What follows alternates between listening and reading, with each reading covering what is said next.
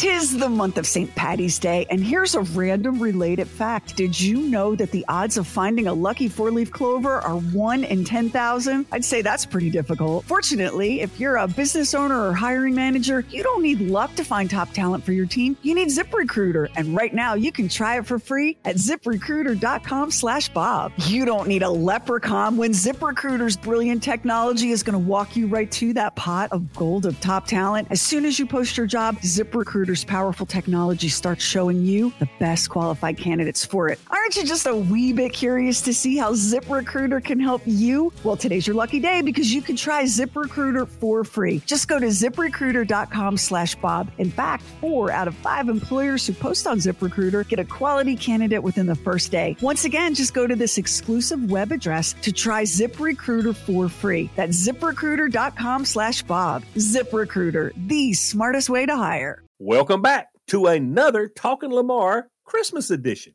On this episode, we talk about all kinds of Christmas traditions, things like trees, eggnog, Yule log, all things Christmas, and where exactly they came from. What are you talking about? What are you talking about? Sorry, I forgot what I was talking about. What are you talking about? I am talking to you. That's just what I was talking about. It's Talking Lamar.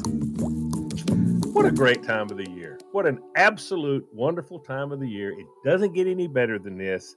And there's so many things that we celebrate and so many traditions that we have. So I started looking into a few of them to see exactly where they got started. So the first thing we're going to talk about is Christmas trees.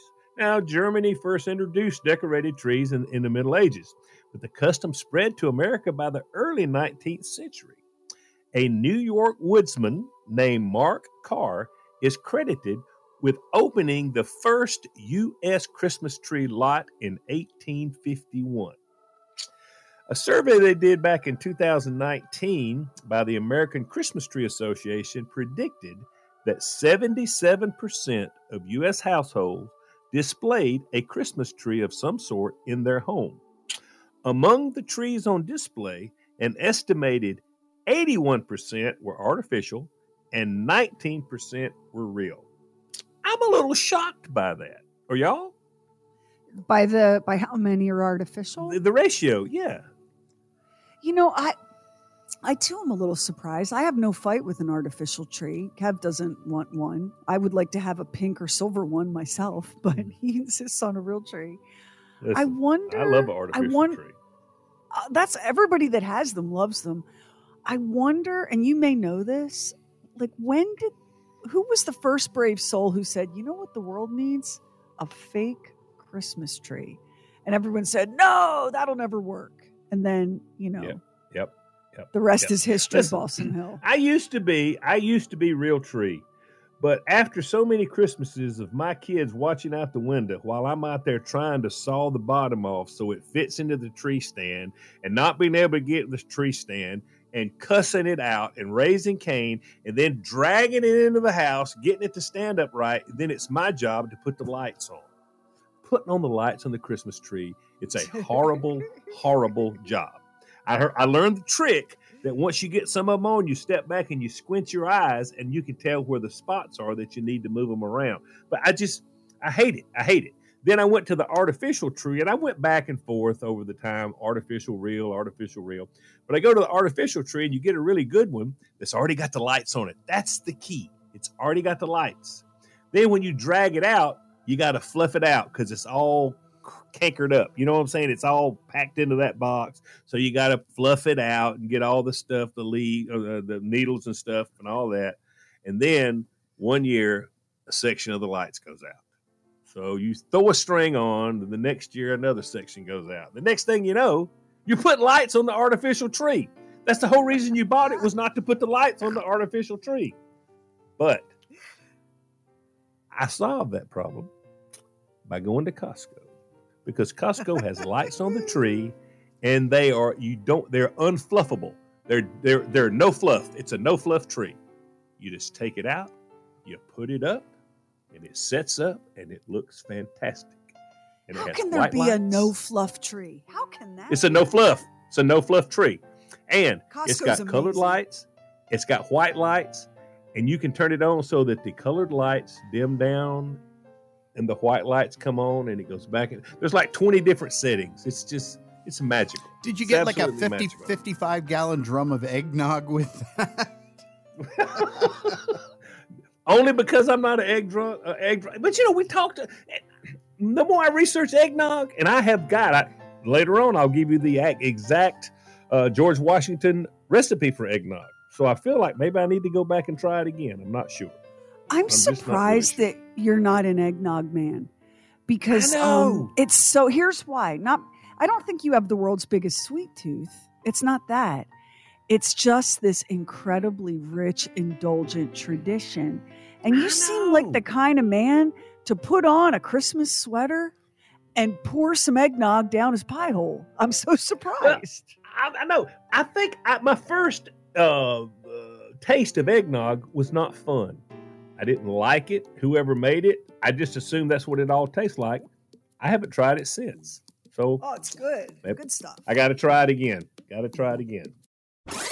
We are so excited about Bob and Sheri Premium. Well marbled, juicy, and always fresh with loads of behind the scenes photos and videos, exclusive content, including our classic chat room calls and our best of CDs. And best of all, it's just $4.99 a month. BobandSheri.com slash premium. One of my greatest Christmas traditions is watching a Charlie Brown Christmas. I just, I love it. I absolutely love it. And all these decades later, it's probably hard to imagine that this beloved TV special that was inspired by Charles Schulz's Peanut comic strip was first rejected by CBS executives. They didn't want nothing to do with it. After they showed it to them, they didn't get the voices because all the voices they were voiced by children. They didn't get that. They didn't get the music or how it was paced, and they were sure it was going to be an absolute disaster. But the problem is, they already had it on the schedule, and they said we're going to show this one time and be done with it. So it finally aired on December the 9th, 1965. Almost half of all the TVs in the country, over 15 million, were tuned in to the broadcast. The show went on to win an Emmy, it won a Peabody, it's got a huge following. It even created a trend of Charlie Brown Christmas trees. I never thought it was such a bad little tree, Linus says in that special. It's not bad at all, really. Maybe it just needs a little love. I watch Hmm. this every year. I never miss it, along with Rudolph the Red-Nosed Reindeer and the original When the Grinch Stole Christmas. I mean, I love those things. And I think the Charlie Brown Christmas is just huge. It's huge. I love it. Absolutely. love it. Lamar, I am not even a little bit surprised that the programming executives at CBS didn't get it. Oh, yeah. I think if people knew the extent to which the folks who make decisions for what you get to listen to or read or watch, if you knew like how cynical and contemptuous of you a lot of those folks are, not all of them, but a Yep. lot of them, you'd be so pissed you might not watch anything or listen to anything ever again. Well, see, this was at the time when you only had three channels. And so you had three gatekeepers, basically, three gatekeepers deciding what you saw.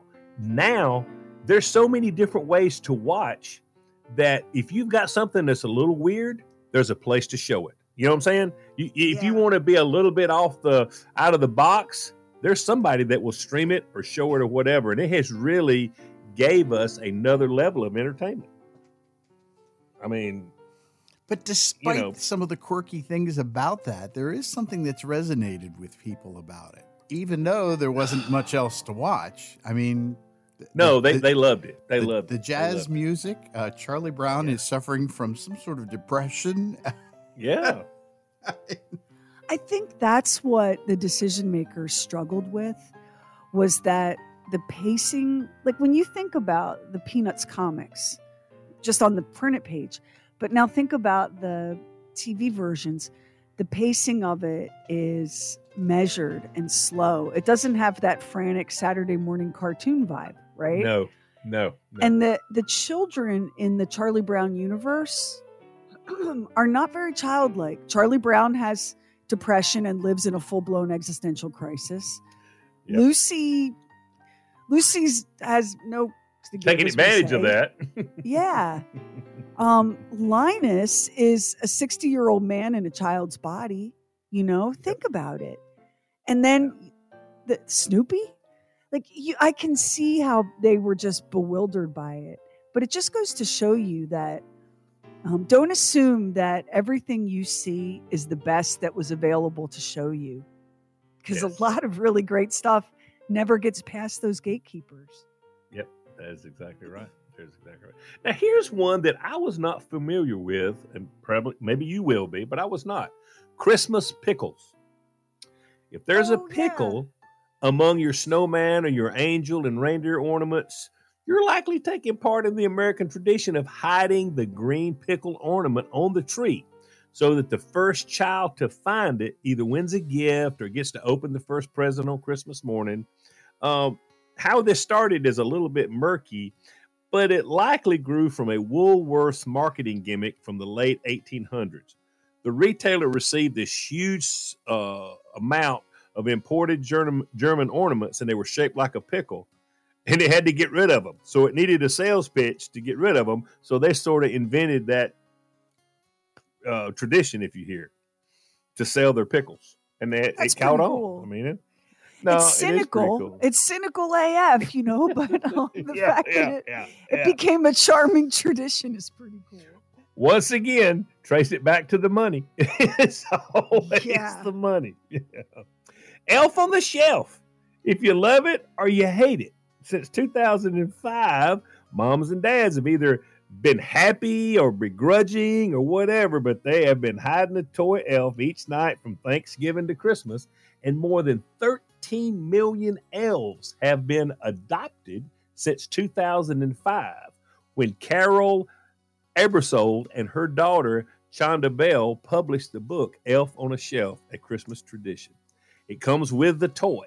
Social media has even inspired parents to set up elaborate scenarios for their elves, like he TP'd the tree or or she filled the sink with marshmallows. Now Snoop Dogg and Martha Stewart, they're in on the gig. So it still keeps getting cooler and cooler. I don't see the elf on the shelf going anywhere. I, I really don't.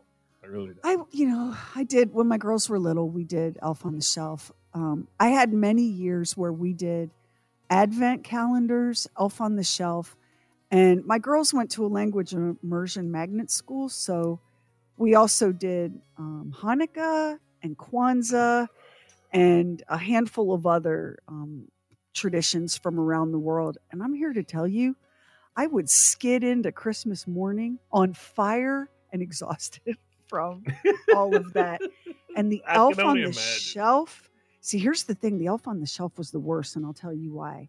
As everyone knows, you can't touch the elf on the shelf with your hands or you'll mess with his or her magic.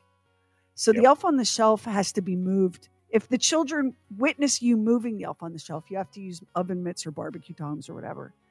But the elf on the shelf can't move until everyone goes to bed at night when the elf flies back to the North Pole and snitches get stitches, Mr. yep, Peppermint. yep. But you know, you Yep. rats on all of us. And woe to you if you if your elf forgets to go to the North Pole, Lamar, if you know what I mean. Your elf maybe it was a real busy Wednesday night and your elf forgot to go to the North Pole. And then the next day, problem. your child, maybe your child's name is, I don't know, Karamia, bursts into tears. Did Kevin touch the elf and kill him?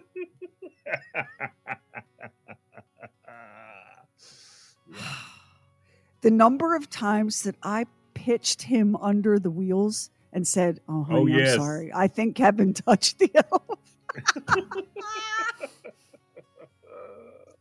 Somebody's got to take the blame. Somebody's got to take Someone's got to take the fall. Yeah. It's funny how you you mentioned advent calendars. Early versions of this tradition started in Germany in like 1903 by publisher Gerhard Lang. Uh, he offered a way for children to count down to Christmas by opening one door or one window a day to reveal a Bible passage or a poem or a small gift. Since gaining this mass popularity by 1920, the calendars have evolved to secular calendars that include daily gifts of all kinds of stuff. You got 12 days of instant noodles, You've got 12 days of luxury ornaments. You've even got an Ann Summers sexual wellness advent calendar. You got happy socks. Uh, this is one for Kevin. You have a tool a day calendar. There's a retro radio calendar that gives you one part every day so you build an actual radio. And my personal favorite, the gin and tonic advent calendar. It's all kinds of different tonics and all kinds of different gins along the way. Lamar, So- can I tell you that since you're talking about advent calendars, so um, uh, an actor that I follow on Instagram, she was in um, the first season of White Lotus, and she's in uh, Mayfair, the Mayfair Witches, Alexandria Daddario. She was on um, uh, Baywatch. I was about to say Best Yeah. Buy. She was not on Best Buy. She was on Baywatch. Anyway, so I guess uh, she has some sort of brand partnership with the French fashion house Dior. And she was like, My Dior advent calendar has arrived. And it's like this enormous, exquisite looking thing. So, of course, my curiosity got the best of me. I had to know $750. Wow. seven hundred and fifty dollars. So I went ahead and I had some. Uh, I had a look at some of the reviews. Tasha says, "quote I purchased this for myself. The packaging is beautiful, but it's not worth the price for all the sample size items." Girl, it was seven hundred and fifty dollars. Like, don't you feel guilty if while you're Christmas shopping you buy yourself a T-shirt? Here's another one. this isn't worth the money. Too many little candles and perfumes that smell nasty. This was a terrible experience. $750. What did you think you were getting for $750? Okay, back to Advent. Yes. now, this is something that I've never been familiar with the Yule log. Yule logs were part of an ancient winter solstice celebrations, but it was Americans who turned the wood burning into a must see TV type thing. Back in 1966, WPIX TV in New York City aired a continuous 17 second loop of a fireplace for three hours along with holiday music that led to eventual better production uh, and now there's there's 20 years after 20 years of, of viewing you can watch the yule log on demand on the web. Now the original yule log it would uh, during the winter, winter solstice they would cut down this big tree and make this big log and drag it into the house and stick one end of it into the fireplace and set it on fire.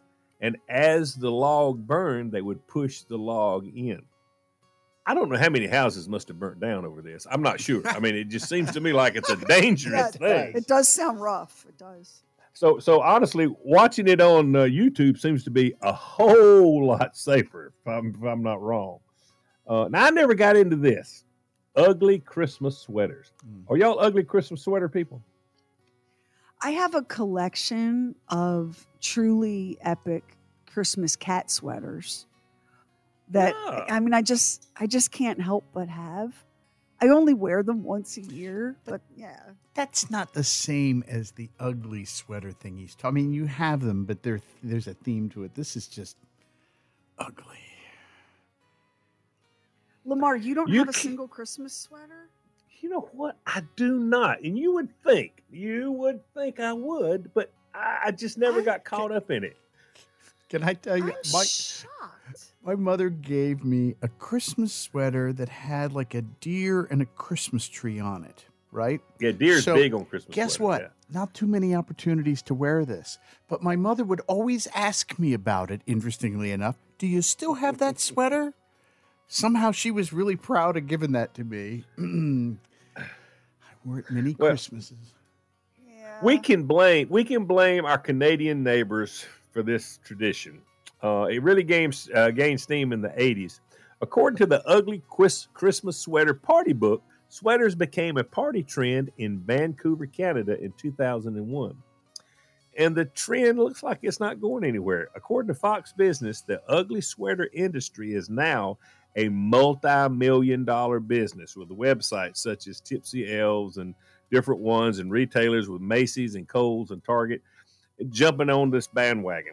At one point when it first started out, you know, the only place to find a Christmas sweater was at the Salvation Army or Goodwill. Other than, and then once it got started, you they were all gone. I mean, you know what I'm saying? It just became almost impossible, and then people started making them and making them ugly. So now you can go online, you have all the choices that you want. I, I just, I don't know. I just never got into it. I never got Am I the only person that's sitting here like completely shocked that Lamar does not have a Christmas sweater and he doesn't have some eggnog by the fire? What in the Uh, I- I- world? I- I'm so I know surprised. I'm, I'm letting a lot of people down. I trust that I am. I'm letting a lot of people down, but you know, maybe when I look, maybe when I try my eggnog this year, I'll get a sweater and do both things at the same time. Maybe I'll do that.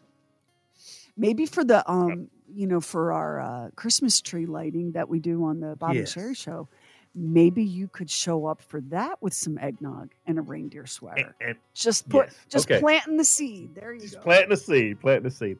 Okay, here's a tradition: cookies and milk for Santa. Well, Oh yeah. This is pretty simple. I, I assume this tradition started when people realized that the least they could do for somebody that once a year stops at your house, comes in and brings presents while you're asleep, is to leave a few cookies and a cold glass of milk. This is a hardworking guy. I mean, I, I don't. That's this is no mystery. I'm surprised it took that he, long. he I not only took the cookies and the milk, but he wrote he would write a note to us. Oh yeah. Yep. Yep. That's pretty nice. That really is pretty nice. Sometimes uh, Santa always ate the cookies the girls left out, and sometimes um, we would find glittery reindeer tracks on the sidewalk leading up to the house. Those were exciting. Those were exciting. That's cool. That's very, very cool. That's very cool. All right, candy canes. Now, whether you devour them as a treat or you hang them on a tree as a decoration, candy canes are the number one selling non chocolate candy during December. These date back to 1670 in Germany. Um, a priest wanted to keep the kids quiet during the, the service because people get, you know, how kids get tired and, you know, can't be still. So he wanted to give them some candy to keep them occupied. So, and he also he felt like he had to just handing out candy to kids. uh, he had to add something to it. So he looked at it. The red stripes that they had they represent the blood of Jesus. The white stripes represent the purity of Christ. And then the J he had them bend it into a J shape, and that represents the name of Jesus. Now they arrived in America in 1847 when a German Swedish immigrant in Wooster, Ohio, placed them on a tree. And by the 1950s, somebody had come up with an automated candy cane making machine, and buddy, it took off then. And because they could make tons of them. And, you know, I do love a candy cane. I, I do. I like a candy cane. So I, I, like always, a you candy. know, ca- I like a candy cane. Yeah, like a I don't like a bunch of them. candy cane. but I have one, and I, I do like it. I do like it. Now, what we've been talking about earlier, boozy eggnog. All right, everybody says nothing makes the holidays like a glass of spiked eggnog, but this Yuletide cocktail stems from posset or posset. I don't know how you pronounce it. It's a drink made from hot cur- posset. Yeah, a drink made from hot curdled milk and ale or wine from medieval mm-hmm. England. That's where it started. And American colonists get credit for making it popular and adding rum to it because rum was cheap. They could get a hold of rum and it was cheap, and that's what they did. I like I say, I've never been a fan, but George Washington had a special recipe: twelve eggs, half a cup of sugar, a fifth of bourbon, a half a teaspoon of salt, a quart of whipping cream, a cup of milk, and one or two teaspoons of nutmeg. Now, he really added the liquor to it. And I think we had talked about this before. It was a tough one. Listen, if you could drink his his eggnog, you was a man. I mean, he made it strong. It was very, very strong. Woo! And I've actually I've got the actual recipe with directions, and uh, we'll post this uh, on the website if you want to give it a shot. I um, mean, you know, whatever. I'm just not sure about it. I'm just not the egg. I think we should post guy. it. You know, for Yeah, we need to post it, to though, Try it. Yeah, yeah, because this is supposed to be a this is a famous recipe, and he's the one that came up with this exact recipe. So, now, do you have Doris on your house? Do You have wreaths on your doors? I have. I just hung a wreath on my front door. Yeah. Well, they've been around since the ancient Greek and Roman times. Uh, but the evergreen Christmas wreath, often adorned with bows of holly, it eventually took on a Christian meaning with a circular shape. Uh, I'm sorry, circular shape representing eternal life, and the holy leaves and uh, the holly leaves and the berries are symbolic of Christ's crown and, and the thorns and, and Christ's blood. Uh, but today's wreaths, which come in every kind of variety, you can get a Christmas wreath. There's no limit. There's just no limit. I mean, you get flowers, you got fruit, you got the glass balls, you got ribbons, you've got college teams, pro team. I mean, you've got every possible. You can get a wreath for anything that you want to. That's big, big business. Big business. Now, I saw, and I I'll I'll never forget it as long as I live, and I hope someday to be the kind of person who has this kind of time on her hands. This was a Martha Stewart creation that I saw Martha do on TV. That's how long ago, and it stuck with me. Yeah. So you you go to the grocery store and you get you many many bags of fresh raw ocean spray cranberries. Lamar, I know you don't know where cranberry sauce comes from other than a can, but it's made from cranberries which grow in bogs. And you can actually buy no-. Get ready. Woo, I hope you're sitting down. You can buy cranberries that don't have the seams of a of a metal can on them. So anyway, I don't know you how you to- know how to cut it, but that's your business. I mean, I, you know. you go, you go to Michael's and you get you um, a styrofoam ring. Then you go to the grocery store and get many, many, many, many bags of fresh raw cranberries, and um, and you get a big container of straight pins, and then you go home, and you spend I don't even know how much time this would take, but you put a straight pin in each cranberry, and then you insert that cranberry into that styrofoam ring until that oh entire ring is covered in cranberries. Then you slap a green ribbon on, or a gold ribbon or whatever kind of ribbon on that bad boy and hang it on your front door. And Martha said that unless you live in a really hot climate, that you don't have to worry about the cranberries rotting. They'll make it right through the festive season. Dude, what would you give to have that kind of time? They sell those things every. I mean, I'm sorry, that's a lot. I can't That even imagine. I cannot even imagine. Now, we determined. Do you send out Christmas cards?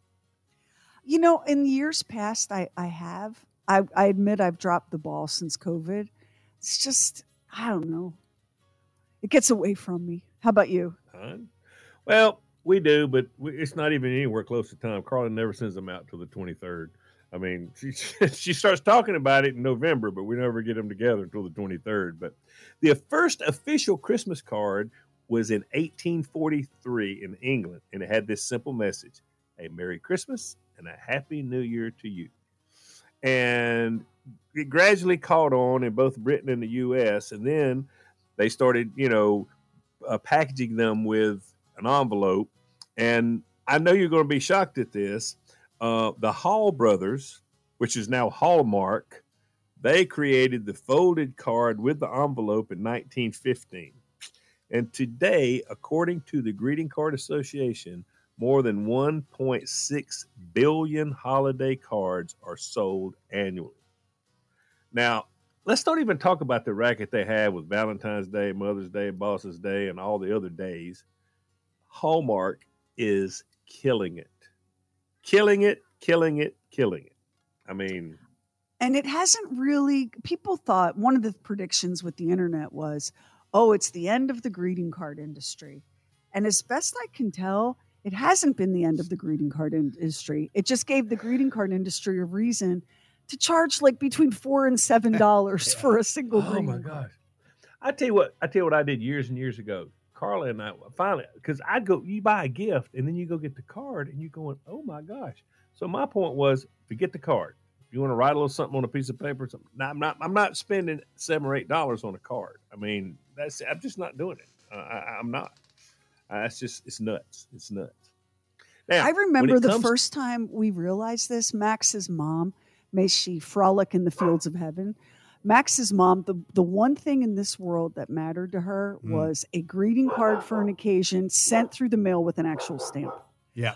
You you could have you could have dug Elvis up from his grave and had him sing you on her doorstep, and she'd go, "That was nice, honey, but di- you didn't send me a card." Yep. Like all she wanted was a card, and I can't remember if it was Mother's Day or her birthday one year, but Max comes into the studio and goes, "Do you know what greeting cards cost?" because it had been like eight dollars. It is. That nuts. was the- It is He was the canary in the coal mine. He was the first person to catch that that I saw. I mean, it's crazy. It is crazy.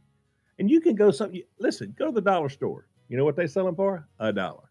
It don't A say dollar. Hallmark on it, but it's a dollar. Well, it, it, if we we dress the schnauzers in sweaters and do it at the uh, the drugstore, and it's actually cheaper than buying the cards. Oh yeah, no yeah. question, no Yeah. question. Now, when it comes to watching movies at Christmas time, Frank Capra's got the classic. Okay, it's it, it it is the classic with Jimmy Stewart playing George Bailey. It's a Wonderful Life. You know, he's a suicidal man who is shown what life would be like without him by an angel.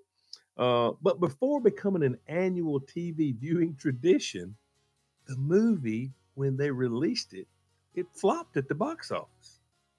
I mean, n- nobody I've went to heard see it. that, and we don't know really why. Is there a theory why it, it tanked? I don't know because it received it received five Oscar nominations. It didn't win, but it, it, it had five nominations, and but people just didn't go see it. Uh, you know, it was Jimmy Stewart's first movie after he came back from World War II, and if you notice in it, he's really thin.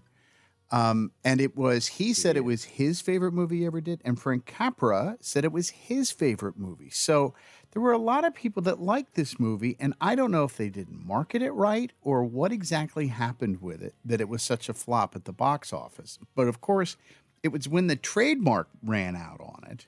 Yeah, yeah. Somebody forgot to redo the copyright in the seventies, and that allowed TV stations to air it for free. So you know, if they're going to get to do it for free, they're going to put it on there, and it has aired exclusively on NBC and USA since 1994. Uh, it's not my favorite. Miracle on 34th Street, starring Edmund Gwenn and Natalie Wood. That is my favorite. Well, that's of, of the black and white movies. That's my favorite. That's my favorite. Uh, I think Elf has become my. I don't know. I didn't watch Elf twice this year. Elf is one of my- Probably watch. I, c- I could watch Elf all year long. Like it's not even a Christmas movie for me. I love yeah, Elf. yeah. It, it's just great. It's just great. Now, Christmas lights. Thomas Edison he invented the light, but it was his partner and friend Edward Hibberd Johnson who had the bright idea of putting bulbs on strings and wrapping it around a Christmas tree in New York in 1882. By 1914, the lights were being mass produced, and now we buy 150 million sets of lights each year in this country. I think that's because the 150 million we bought last year gets tangled up and you can't get so you just throw the dang things away and start all over again. But this again is exactly about my Costco tree. I don't have to worry about all that. But I just God, that was my most hated thing. And I don't put I have never put light I've put lights on the uh bushes in the front, but I've never put lights on the gutters and all around the house. I've just never done that. That just that seems like a lot. I don't like don't know. putting lights on a Christmas tree. I like taking lights off a Christmas tree, which I know is What? the strangest. What? Yeah. Like when it comes time to undecorate the Christmas tree, I I have to set the afternoon aside. I put on some music or a Hallmark channel. I make myself a, you know, a seasonally festive cocktail. I climb up that ladder and I will spend hours on lighting a Christmas tree And you save it's the lights. Capricorn in me, and I save the lights. Hmm. Yeah, Yeah, because I think someone who works on the Bob and Sheri show just throws the lights out. I can't Yep. do that. It's wasteful. I have so many Christmas lights that if I like, you have you ever seen people that go up on their roof and they just go back and forth, strand after strand, and then when they Oh, turn the it roof, on, the entire roof of their house. I have enough- I have enough Christmas lights to do that because what happens every year, like I have carefully saved and coiled and tested every light strand from last year. Hashtag Capricorn. but my husband mm. forgets that hashtag ADHD Aquarius and buys new lights. So every year, new lights come in, and very few lights end up going out. And I mean, I've got lights on my deck, I've got lights everywhere. I'm getting close to being able to do the whole roof. But of course, that's only going to happen if he gets up there and does the whole roof. Because Oh, you know yeah. how I feel about Yeah. outside. There's wind and it's cold and it might rain. And mm, no. Yeah. And you could fall off the roof, and that's I not what you could. want. Yeah. Could. that's- well, that's not what I want. I'm not saying it's not what others want, but it's definitely not what I want. All right, where do y'all stand on fruitcake? Yuck. What about you, Max? Makes Are an we- excellent doorstop. I mean, Are my we mother. talking the nasty kind with the brightly colored candied fruit? Well, I mean, yeah. You know this this is a big deal in uh, Britain. They like it. Uh, Princess Diana and Kate Middleton both served it at their weddings. Fruitcake. But Okay. those are British people. That's that's a tradition, a British tradition that they brought Yeah. to us. I don't. Um, I don't hate it. I mean, I don't hate it. I My- really don't my- hate it. my mother used to get the fruitcake and then you um, eat some of that. That's good. That's fruit. Oh, oh yeah. Yeah. Then then she would make these cookies that were like fruitcake cookies. Cookies. So the problem was they looked just like the chocolate chip cookies. Imagine the disappointment when you bite in and find out it's that nasty bright colored candy fruit and not chocolate chips. I I just don't like fruitcake. I'm not a hater. Like I I want everyone else who likes it to to absolutely like build yourself a house out of it. It has a weird freaking taste, like an aftertaste. You know that you know the aftertaste. it, nah, it does. It does. It does have an aftertaste. It does. And Now, Lamar, I've had some people that actually cooked it fresh, but I always we always got a Claxton. I- I'm assuming that's nationwide. Claxton fruit. Oh yeah, From Claxton, those are Georgia. the legends. Yep. Yep, Claxton. Yeah, Claxton fruitcake. You're just such a man of many enigmas and mysteries because you're over here going, I got no Christmas sweater. I ain't drinking any eggnog. Yeah, I'm not going to kick a fruitcake out of bed. What? I mean, I, you know, I, I don't go buy it, but if I if I walk by a little buffet or something or a little party and somebody's got fruitcake, I'm like, yeah, yeah, I'll eat it. It's funny because you know for- when you talk about that being fruit, that's as much that is fruit like those plastic apples in the bowl is fruit. I mean, fruit, on. exactly. For the longest time, like most of my life, because we all grew up with parents and grandparents who were like, it's fruitcake. Try it. You'll like it. It's good. Kids will eat anything, right? Yeah. For most of my adult life, every holiday season, somebody pushes some fruitcake at me. And I think to myself, this is the one. This is the fruitcake that's going to make me like fruitcake. This is the year I turn the fruitcake corner. And instead, I find myself gacking it into a napkin like a cat with a hairball. Like, no. I just can't. I don't run across this very often. Cookie swaps. I can remember this years ago, but I hadn't seen it in a while. Uh, do you know what a cookie swap is? I'm assuming. yeah, you. You show up at a party and everybody brings like a batch of homemade Christmas cookies and you put them all out on the table and then everybody goes around and fills their tin so that you don't have to make a zillion different kinds of Christmas cookies. Like maybe you make snickerdoodles and somebody else makes gingerbread men, but everybody ends up with a great big variety. Right? That's Yeah. a cookie swap. Yep, yep, yep. Um, the lady that wrote, she wrote a book, uh, the Cookie Party Cookbook. Robin Olson says that she found references when she did studies of cookie parties, is what they called them then, dating back to the late 1800s. Then they began to be called cookie exchanges by the 1930s, and then by the 50s it changed to cookie swaps. Um, and it's always been like a ladies only event, like ladies getting together, you know, whatever. Um, I wish I could run up on a good cookie swap because I would really, I'd like to have some different. Well, cookies. Lamar on the 17th, it's not a cookie swap, but we do my girls and I do a thing every year where we bake a bunch of different cookies and then we invite friends to come decorate them. And then you get to take home whatever cookies you decorated. oh, that's Would you like to do that? You're a man, may have to but that. but we'll allow it. Yeah, we'll allow it. You want to come and decorate I may cookies? You can bring out. Carla. like Hell, that. you can bring you can bring Yeah. Darby the dog. Yeah. All right. I don't want you to feel excluded. My. No, it's true. I think I'm going to keep that on my because I love a bunch of different Christmas cookies. I really do. I really do. And we always talk about this: the 12 days of Christmas. Um, you know, it, it goes for those 12 days uh, from what it goes what uh, December 25th to January the 6th, or does it go January from- 5th. It I mean, goes 5th. Okay. um yeah, because the 6th is the feast of the Epiphany and January yeah. 5th is 12th night. Yeah.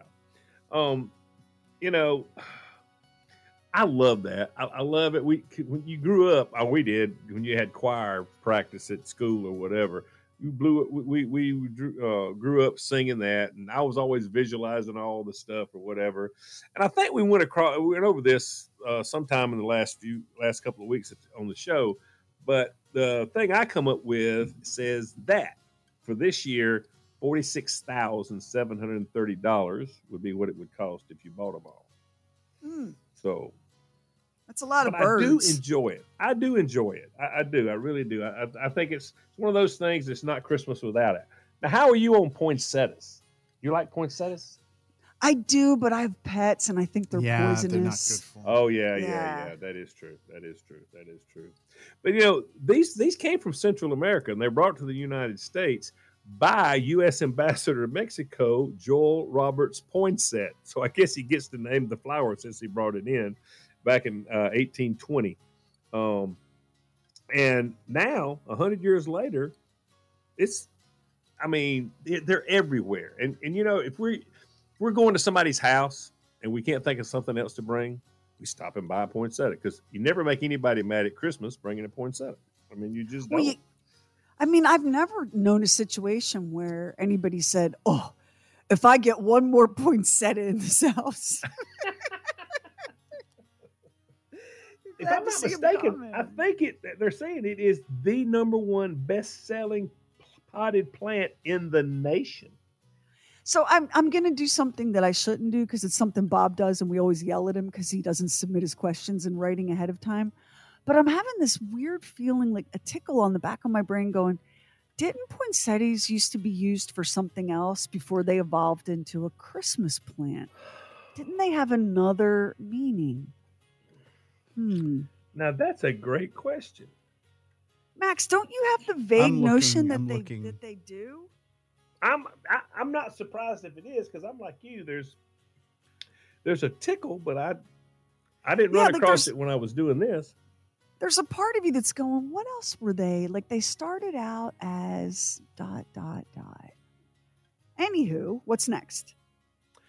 Max Last but not work. least is the Salvation Army bell ringers. You know, we don't think about them, but we see them all the time, and it just sort of goes in passing. I don't think you think about it. Um, they have been collecting money for the needy since 1891. The tradition started in San Francisco uh, when the Salvation Ar- Ar- Army captain Joseph McFee wanted to raise some money to offer a free Christmas dinner to a thousand of the city's most destitute. And he was inspired by this kettle he had seen in England in which people tossed coins for the poor. So he set up his own version, and it quickly spread across the country. Uh, the Salvation Army helps more than 4.5 million people during the holiday season. And they don't only accept cash nowadays, you can make donations by smartphone. And That's smart because nobody's got cash, right? yeah, Coming nobody's got store. cash. So that's exactly right. I got a friend of mine that goes camping with us. His name is Terry, and uh, he got a Grinch costume this year. And he's been running around with his Grinch costume. So he had to he had volunteered to ring the bell, and uh, he did it in the Grinch costume. Oh my god, I love it. he took in tons. He took in tons because he really got into it, and uh, it was it was really cool. And That's I- such a great idea. I love yeah, it. See, it changes everything. It changes everything. So, but that's just a few of the many traditions that we have, and I have certainly enjoyed us talking about it. And hopefully, I'm going to find me a sweater and get me some eggnog. So when we, Yes. when we crank the tree up, I'll be ready. That's going to have to do it for this episode of Talking Lamar. Now, all of you are educated on the histories of a few of our great traditions. I hope you will not only share the information you learned with others, but tell them where you got it. You got it from Talking Lamar. We'll see you next time. Thank you so much for listening to Talking Lamar, the Oddcast, and the Bob and Sheri podcast. We would really love it if you would subscribe, rate, and review, and share it with a friend on Facebook, Instagram, wherever you go. And thank you again for listening. Tis the month of St. Patty's Day, and here's a random related fact. Did you know that the odds of finding a lucky four leaf clover are 1 in 10,000? I'd say that's pretty difficult. Fortunately, if you're a business owner or hiring manager, you don't need luck to find top talent for your team. You need ZipRecruiter, and right now you can try it for free at ziprecruiter.com slash Bob. You don't need a leprechaun when ZipRecruiter's brilliant technology is going to walk you right to that pot of gold of top talent. As soon as you post your job, ZipRecruiter's powerful technology starts showing you the best qualified candidates for it. Aren't you just a wee bit curious to see how ZipRecruiter can help you? Well, today's your lucky day because you can try ZipRecruiter for free. Just go to ziprecruiter.com slash Bob. In fact, four out of five employers who post on ZipRecruiter get a quality candidate within the first day. Once again, just go to this exclusive web address to try ZipRecruiter for free. That's ziprecruiter.com slash Bob. ZipRecruiter, the smartest way to hire.